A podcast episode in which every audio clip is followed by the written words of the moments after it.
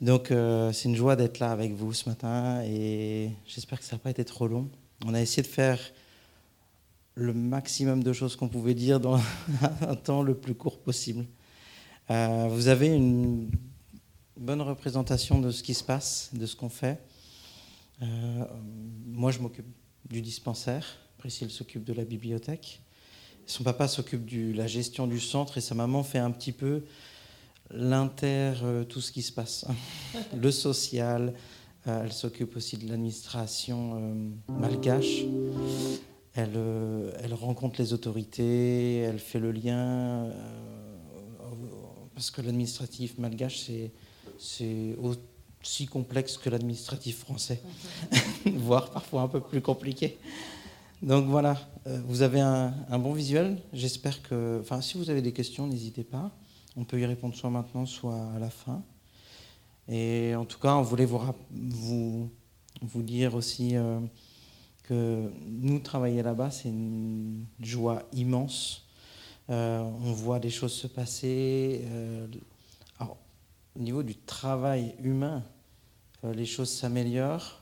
on voit au niveau de la population l'impact, pour ma part au niveau de la santé, l'impact qu'il y a sur la santé des gens. On voit de plus en plus de personnes âgées notamment qui viennent au dispensaire. Et avant, on en voyait très très peu de personnes âgées. Donc ça veut dire que quelque part, la santé s'améliore peut-être sur l'ensemble du territoire, mais en tout cas sur notre localité, les soins que l'on pratique sont, encourageants. Et puis on voit de plus en plus de gens venir. Parfois ils font deux jours de route pour venir. Euh, il y a une réputation de nos médecins qui sont là, et c'est vraiment une bénédiction. Et puis cette année, on nous a dit aussi, non, non, mais on vient parce qu'on sent la paix chez vous. Il y a, on sent, on est, on est bien accueillis, c'est calme, il y a des clips euh, chrétiens et les gens sont très réceptifs à tout ce qui est euh, chrétien. Et moi, il me manque un petit peu sur. Vous avez vu, j'ai installé un, matériel hi Je parle pas malgache, pas encore. J'essaye de m'y mettre, mais j'ai vraiment un blocage avec les langues, donc ça va me prendre un peu plus de temps. mais j'ai trouvé une solution et je vais créer des, des courts messages, parce que ce qui me manque, c'est vraiment des courts messages euh, que les gens puissent écouter euh, dans l'attente du médecin. Mais s'ils doivent partir au médecin, voir le médecin, ça ne peut pas durer 20-30 minutes le message. Donc je veux, créer des choses vraiment ponctuelles, très courtes, ciblées. Et pour l'instant, j'avais aucun moyen de le faire. Et juste avant de partir, là, on a rencontré un, un pasteur roumain qui fait, lui, avec toute une équipe, de la traduction. Donc je vais pouvoir créer des choses vidéo et lui va pouvoir m'aider à, travailler au niveau de la langue malgache, en attendant que je puisse parler euh, parfaitement. Oh, ah oui, bah, je me suis, j'ai toujours pas salué, donc euh, euh, voilà. Encore une fois, on est très content d'être là et c'est vraiment une joie de vous voir ce matin. Et aussi, ce qu'on voulait aussi, avant que je commence à rajouter quelques petites choses sur la bibliothèque. On voulait vraiment vous remercier chaleureusement euh, euh, pour votre participation, pour l'achat de notre véhicule. Euh, ça a été vraiment quelque chose de précieux. Ça faisait bien trois ans et demi qu'on empruntait des véhicules, enfin les véhicules de mes parents en l'occurrence, compliqué pour être autonome, toujours demander est-ce qu'on peut avoir la voiture à telle date, etc. Donc c'était compliqué. En plus, Alex a des problèmes de dos et là, on a réussi à avoir une voiture qui, oui, il où il peut être euh, bien dedans. c'est plus confortable pour les routes parce qu'il faut savoir que nos routes sont dans un état euh, magnifique, avec des trous partout, etc. Donc quand on a des problèmes de dos, c'est un petit peu compliqué. Donc voilà, merci, hein, merci chaleureux vraiment de notre part. Euh, voilà, on est très reconnaissant de votre participation. voilà, concernant la bibliothèque, vous avez vu, on enseigne beaucoup le français. Peut-être vous posez la question pourquoi enseigner le français à Madagascar? euh, alors déjà, c'est un pays euh, francophone puisqu'il y, a eu euh, donc la colonisation. mais francophone, quand on dit francophone, c'est surtout francophone au niveau de l'administratif, de l'administration, etc. et de l'école. Et en fait, comment dire, ouais, il y a beaucoup d'examens qui sont en français, puis des fois ils bricolent des choses où il y a un peu de malgache, etc. Bref, les élèves ont beaucoup de difficultés forcément à, avoir les examens, etc. Il y a des taux de réussite très bas. Donc c'est généralement voilà, des écoles euh, un peu plus riches euh, qui, vont, euh, qui vont avoir un très bon niveau en français. Et puis ben, les écoles qui sont dans la campagne, où nous on est en périphérie de Tanam, on est déjà un peu à la campagne. Et là, dans les écoles, les, maîtresses généralement ont un niveau BEPC et n'ont pas appris beaucoup le français. Et ce qui fait que ben, les enfants, voilà, dans, les écoles euh, donc, euh, voilà, où, qui, ont moins de moyens, vont moins apprendre le français. Et donc, du coup, ça, laisse les enfants toujours. Enfin, ils n'ont pas beaucoup de perspectives d'avenir, puisque s'ils veulent aller à la fac, il faut, il faut parler français. S'ils veulent parler français, il faut aller dans des écoles où c'est cher, leurs parents n'ont pas les moyens. Bref, c'est un, un, cercle vicieux. Et en fait, ben voilà, euh, il n'y a pas beaucoup de perspectives d'avenir. Donc nous, ce qu'on souhaite faire, alors c'est une goutte d'eau, hein, euh, c'est avec deux écoles, en tout cas déjà motiver, euh, enfin motiver et essayer en tout cas que les enfants réussissent au moins le BEPC. et notre, voilà, on espère qu'ils puissent aller jusqu'au bac et ensuite à l'université. Mais c'est vrai que parfois, ils s'arrêtent même, même en CM2. Il faut savoir que l'école n'est pas obligatoire à Madagascar. Il y a des enfants qui travaillent, tout ça. Donc c'est vrai que, euh, voilà, dans, nos têtes, on se dit, ben, c'est un petit quelque chose qu'on fait, mais en tout cas, voilà, c'est pour euh, pouvoir faire progresser un petit peu les choses et donner un peu plus de perspectives d'avenir.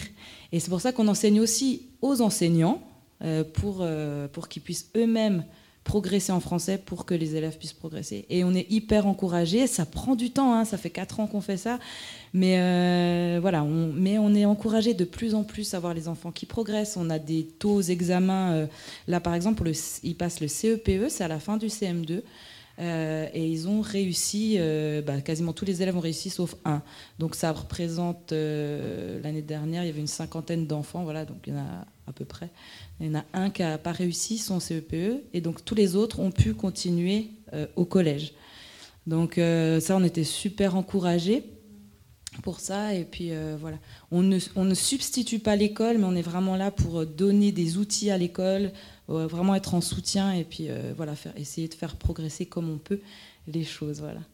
Et puis aussi, eh ben, au niveau spirituel, on est super encouragé aussi parce que les enfants, euh, voilà, quand, on fait des appels, des choses comme ça, euh, pour qu'ils donnent leur vie à Jésus, ben, ils, sont, enfin, ils ont leur cœur euh, grand ouvert et c'est hyper encourageant.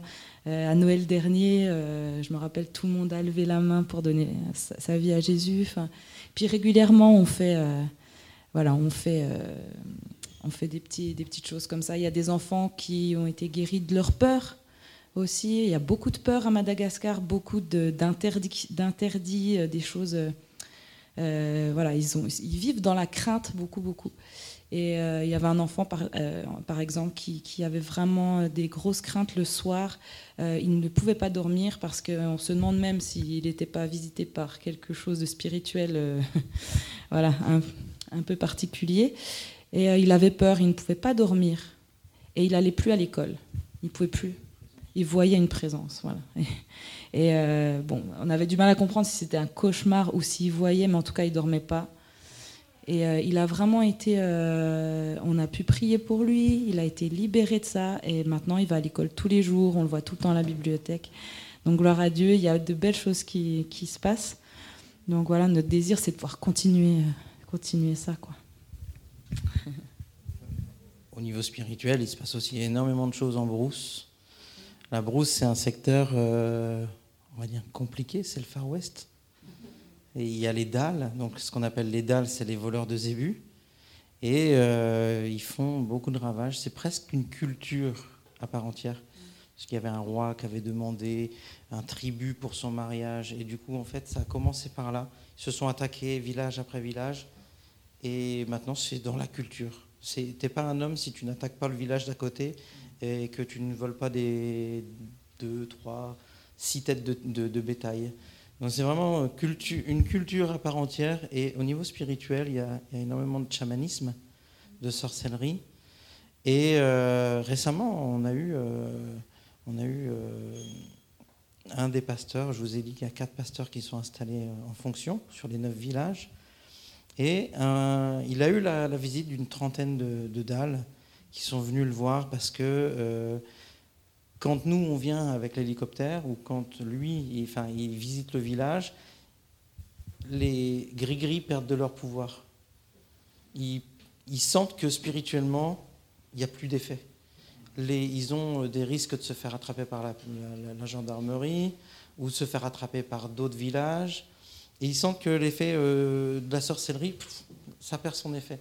Donc ils sont venus et ils l'ont menacé. Ils lui ont dit On veut que tu arrêtes de prier. Il a dit bah, Non, je vais. J'aime Dieu, je, voilà, je crois en Dieu, je crois à la prière, je veux prier, et on va prier, je vais prier pour vous. Il, s'est fait mis en, en, ligne de mire, et il n'a pas baissé les bras, il a prié.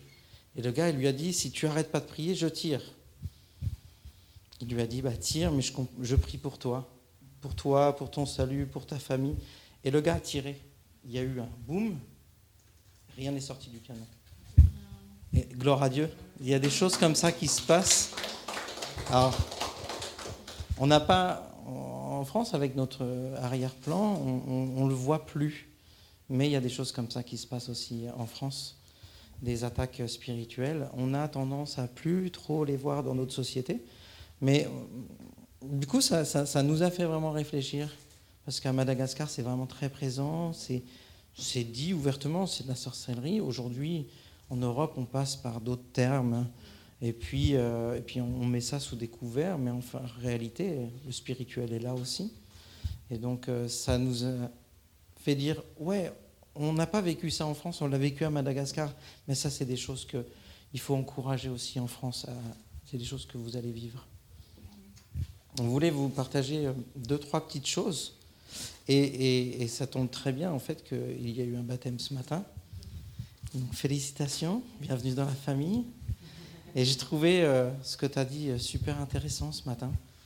Moi, j'avais à cœur de parler un peu sur l'engagement, justement. Et dans, ma préparation, je pensais à la prédestination. Je ne sais pas si ça parle, la prédestination. C'est un sujet théologiquement qui n'est pas clair. C'est un des mystères que Dieu a laissé en place et parfois les théologiens se, se disputent pour savoir ce que veut dire la prédestination. Euh, c'est simple pourtant, c'est juste l'appel de Dieu, c'est juste euh, Dieu nous a choisis et euh, on voit ça dans Ésaïe 49, le verset 1. Il nous dit, Il, écoutez-moi, peuple lointain, soyez attentifs. L'Éternel m'a appelé dès le ventre de ma mère. Il a mentionné mon nom dès avant ma naissance. Et au verset 7, dans la deuxième partie du verset, on lit, À ta vue, des rois se lèveront, des princes se prosterneront à cause de l'Éternel qui est fidèle, du Saint d'Israël qui t'a choisi. On, voit dans, la parole, et ça c'est deux versets sur euh, d'autres, bien d'autres qui disent que Dieu nous a choisis et, il nous conduit. Et moi, pour moi, la prédestination, c'est pas uniquement le fait d'être choisi. J'avais l'image du GPS qui me venait en tête. Quand, quand euh, Dieu nous a choisis, on a décidé de le suivre, il nous met un GPS avec une destination, c'est à ses côtés, et puis un chemin. Et tu as parlé du chemin ce matin, que, on t'a aidé, Elisabeth, hein, c'est ça, hein, t'a aidé à revenir sur le chemin. Je trouvais ça intéressant le parallèle parce que moi j'y pensais ce matin. Euh, Dieu nous donne un chemin à suivre.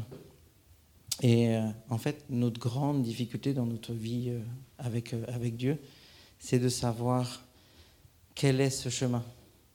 Et pour ça, en fait, euh, il suffit de l'écouter, de savoir reconnaître sa voix.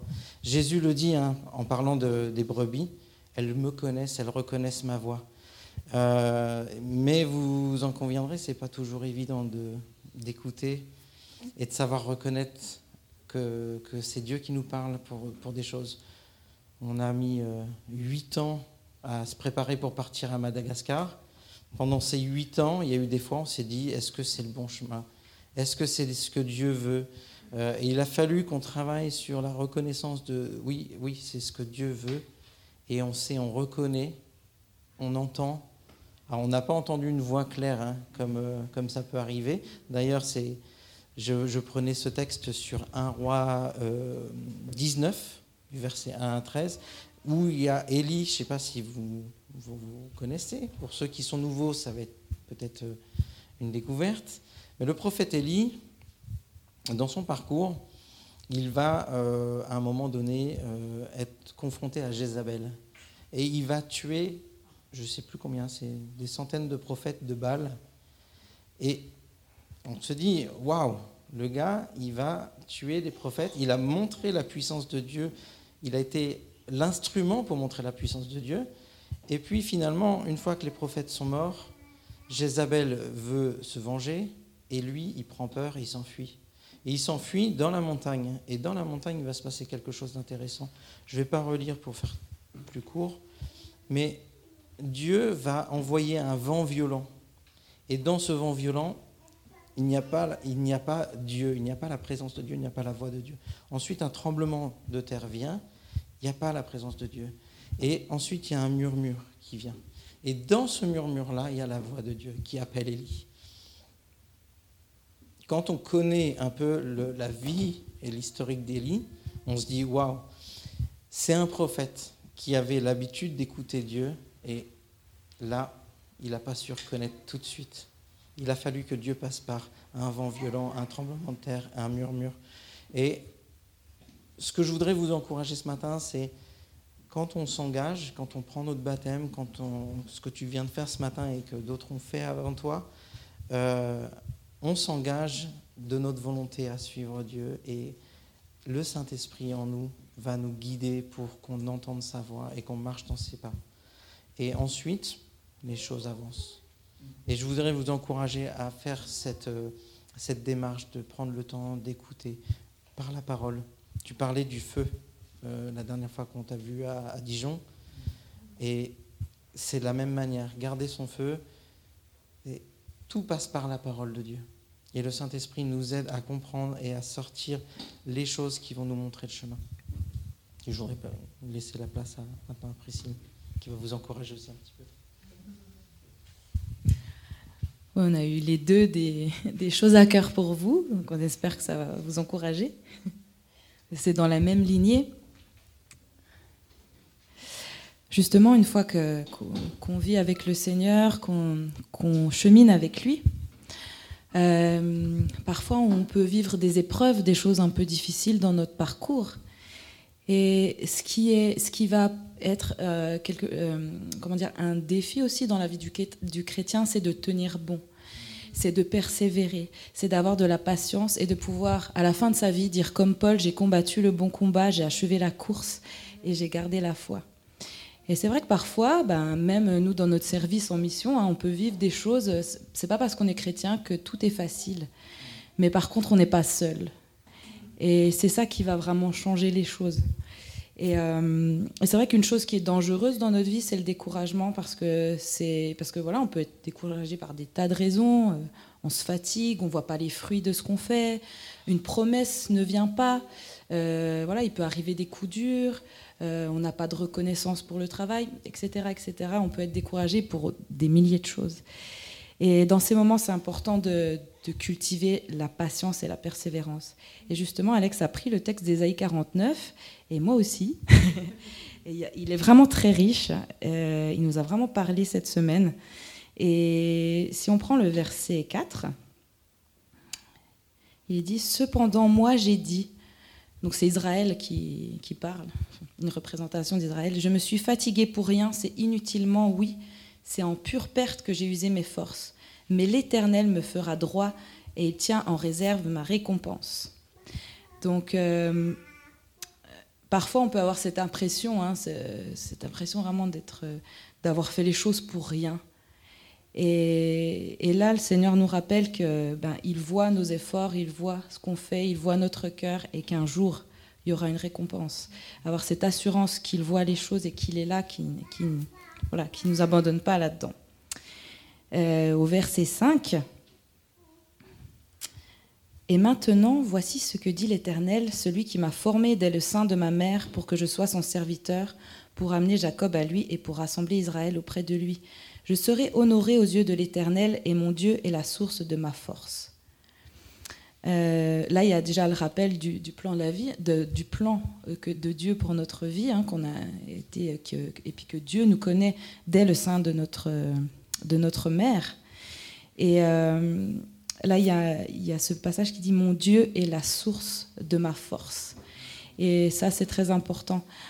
C'est en Dieu qu'on va renouveler notre force, notre persévérance, dans notre relation avec lui, justement, apprendre à, écouter sa voix, à, entretenir le feu. euh, voilà, comment on fait ça? C'est en passant du temps vraiment dans sa présence. Euh, et au verset 6. Donc voilà, ces versets, en fait, je les trouve très pertinents euh, pour savoir justement comment cultiver cette patience et cette persévérance. Et au verset 6, donc il est dit Tu ne seras pas seulement mon serviteur pour établir les tribus de Jacob et ramener ceux qui, que j'ai préservés du peuple d'Israël, car je t'établirai pour être la lumière des autres peuples, afin que mon salut parvienne aux extrémités de la terre. Et ça m'a fait penser aussi à un autre passage dans Jean 15, 15, qui dit que nous ne sommes pas seulement des serviteurs, mais nous sommes aussi les amis de Dieu et nous participons au plan de Dieu. Et on n'est pas seulement des serviteurs. Parfois, on travaille un peu, euh, quand on est chrétien, on va, on va se donner à fond pour le Seigneur, etc. Mais euh, on est vraiment, on a un état d'esprit de serviteur. Certes, on est des serviteurs, mais on est aussi des amis. Et ça, faut pas l'oublier quand on sert le Seigneur, parce que quand on est des amis, Dieu va nous parler, il va nous dire, il va nous, il va nous révéler ses plans petit à petit, si on sait reconnaître sa voix. Et, c'est vrai que c'est important de savoir que Dieu, c'est pas seulement mon Dieu, c'est aussi mon Père, c'est aussi mon ami, et il va me révéler aussi ses plans au fur et à mesure même si parfois on, il ne nous révèle pas tout tout de suite et qu'on aimerait bien. Euh, donc voilà, on travaille avec le Seigneur euh, et, voilà, il y a cette relation à mettre en place euh, avec lui et qu'on n'est pas seulement là juste pour faire ce qu'il nous dit sans comprendre pourquoi. Le Seigneur peut nous révéler aussi petit à petit. Parfois, il y a des choses qu'on ne comprend pas, il y, a, aussi la souveraineté de Dieu, bien sûr, mais voilà, travailler avec le Seigneur, ça c'est important. Et aussi au verset 8, il y a quelque chose qui est très intéressant. Je franchement, on vous encourage à lire Ésaïe 49 cette semaine. Oula, pardon. Ah. Donc au verset 8, Voici ce que dit l'Éternel, au moment favorable, je répondrai à ton appel et au jour du salut, je viendrai à ton aide. Je te protégerai, je t'établirai pour conclure une alliance avec le peuple et pour relever le pays, etc. Ce qui, m'a beaucoup parlé, c'est au moment favorable. C'est vrai qu'on est dans un monde où tout va vite, tout le temps. Et c'est vrai que dans notre marche avec Dieu, parfois, euh, on voudrait, pareil, que tout aille vite. Et parfois, ben, Dieu, il ne nous parle pas euh, quand on le voudrait, ou, les choses viennent pas quand on le voudrait. Euh, on se dit, voilà, enfin, et du coup, on perd patience. Mais il faut avoir toujours en tête que le temps de Dieu n'est pas le nôtre et qu'il va vraiment nous parler à un temps favorable. Parfois, il y a des promesses qui tardent à venir, mais c'est parce qu'il sait quand est le temps favorable. Il a le plan sous les yeux, il a le puzzle sous les yeux, il sait exactement quel est le temps favorable. Et c'est là où il faut qu'on travaille notre confiance et se dire que même si je vois pas ce qui se passe, même si là je ne comprends pas, il va me parler au moment où ce sera le meilleur. Et donc c'est là où il faut tenir bon. Et, euh, c'est aussi en, en, découvrant qui est Dieu, aussi qui il est, euh, qu'on va développer notre confiance. On n'a pas confiance dans quelqu'un qu'on ne connaît pas. Donc euh, en développant notre relation avec lui aussi, on va avoir des certitudes et des assurances. il y a aussi le verset 14, 15 et 16 J'ai bientôt fini. Hein. Cependant, Sion dit L'Éternel m'a abandonné. Oui, le Seigneur m'a oublié. Parfois, on peut se dire ça. Il y a des moments, on peut se dire On a, on a l'impression, maintenant Dieu est là. Dieu, il nous dit justement Je ne t'oublierai pas. Hein. Et il dit Une femme oublie-t-elle l'enfant qu'elle a nourri, qu'elle nourrit? Euh, Cesse-t-elle d'aimer l'enfant qu'elle a conçu? Et même si les mères oubliaient leur enfant, je ne t'oublierai pas. C'est une promesse qu'on retrouve dans, la parole à plein d'endroits. Je ne t'abandonnerai pas. Voici, je t'ai gravé dans le creux de mes mains. Je pense constamment à tes remparts. On a vraiment cette promesse que Dieu est avec nous. Euh, voilà, donc euh, donc c'est important qu'on puisse avoir ces choses en tête, que Dieu est avec nous, qu'il répond au temps favorable, qu'on développe notre relation avec lui, euh, qu'on apprenne à entendre sa voix, qu'on réalise que Dieu est la source de notre force. Et, voilà, et ça, ça va être dans le quotidien, passer du temps dans sa présence. Et dans Hébreu 10, 35, il est dit aussi n'abandonnez donc pas votre assurance. Euh, il est question vraiment d'être euh, persévérant. Je vais retrouver le passage vite fait.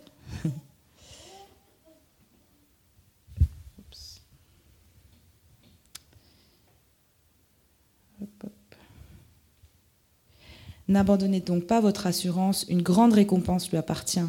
Car il vous faut de la persévérance afin qu'après avoir accompli la volonté de Dieu, vous obteniez ce qu'il a promis. On a aussi une récompense, on va avoir des fruits, des choses. Enfin, euh, voilà, on, a des promesses là derrière et on ne fait pas les choses pour rien. Voilà. Euh, euh, donc voilà, pour être persévérant, il faut vraiment avoir de l'assurance, la confiance que Dieu est là. Si on donne notre vie au Seigneur, il promet d'être toujours là.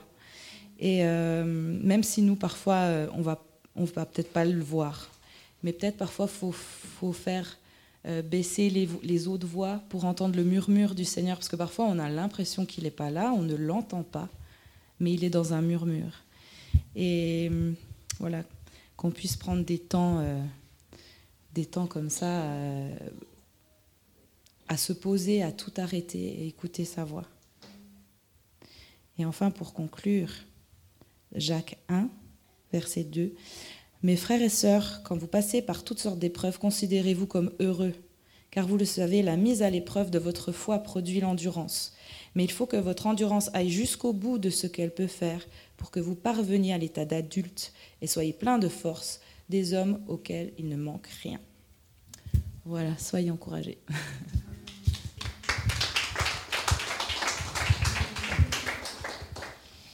Voilà, on a fini avec tout cela. Euh, on voulait vraiment vous remercier de votre accueil.